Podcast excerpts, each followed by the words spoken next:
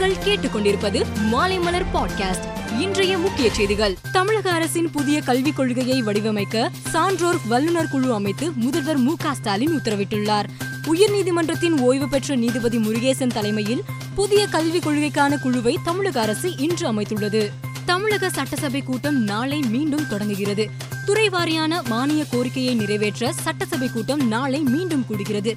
சொத்து வரி உயர்வு நீட் தேர்வு சட்டம் ஒழுங்கு பிரச்சினை திமுகவின் தேர்தல் வாக்குறுதிகள் உள்ளிட்ட பல்வேறு பிரச்சனைகளை எழுப்ப அதிமுக பாரதிய ஜனதா உள்ளிட்ட எதிர்க்கட்சிகள் திட்டமிட்டுள்ளன. பெருநகர சென்னை மாநகராட்சி பெண் மேயராக பிரியா துணை மேயராக மு. மகேஷ்குமாரும் கடந்த மாதம் பதவியேற்றனர். மேயர் துணை மேயர் கமிஷனர் நிலைக்குழு தலைவர்களுடன் கலந்து ஆலோசிக்கப்பட்டு பட்ஜெட் கூட்ட தேதி அறிவிக்கப்பட்டது. வரும் ஒன்பதாம் தேதி காலை பத்து மணிக்கு நடைபெறும் மாநில மாநகராட்சி மன்ற கூட்டத்தில் இந்த ஆண்டுக்கான பட்ஜெட் தாக்கல் செய்யப்படும்.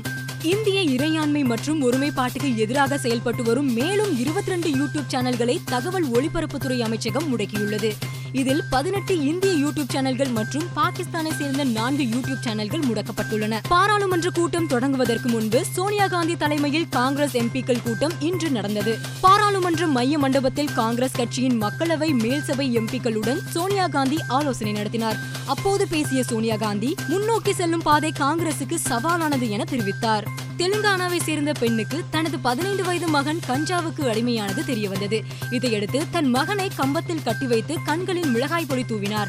கஞ்சா பழக்கத்தை கைவிடுவதாக சிறுவன் உறுதியளித்ததை அடுத்து அப்பெண் தனது மகன் கைக்கட்டுகளை அவிழ்த்து விட்டார். இது குறித்த வீடியோ சமூக வலைதளங்களில் வைரலானது. இலங்கையில் நிலவும் பொருளாதார நெருக்கடியால் அத்தியாவசிய பொருட்களின் விலை கிடுகிடுவென உயர்ந்தது. இதை எதிர்த்து பொதுமக்கள் வீதிக்கு இறங்கி போராட்டத்தில் ஈடுபட்டு வருகின்றனர். இந்நிலையில் போராட்டத்தில் ஈடுபடுபவர்கள் பொது மற்றும் தனியார் சொத்துக்களுக்கு சேதம் விளைவித்தால் கடும் நடவடிக்கை எடுக்கப்படும் என இலங்கை அரசு எச்சரித்துள்ளது.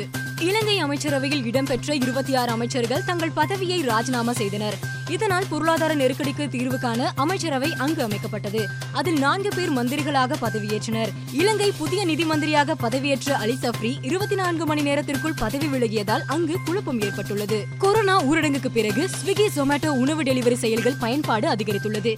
மக்கள் செயலி மூலம் விரும்பிய உணவை வாங்கி உண்கின்றனர். தங்கள் செயலிக்கு கூடுதல் தள்ளுபடி வழங்க கோரி உணவகங்களை அவை மிரட்டுவதாக புகார் எழுந்த நிலையில் ஜொமேட்டோ ஸ்விக்கி நிறுவனங்கள் மீது விசாரணை நடத்தி அறுபது நாளுக்குள் அறிக்கை தாக்கல் செய்ய இந்திய போட்டி ஆணையம் உத்தரவிட்டது.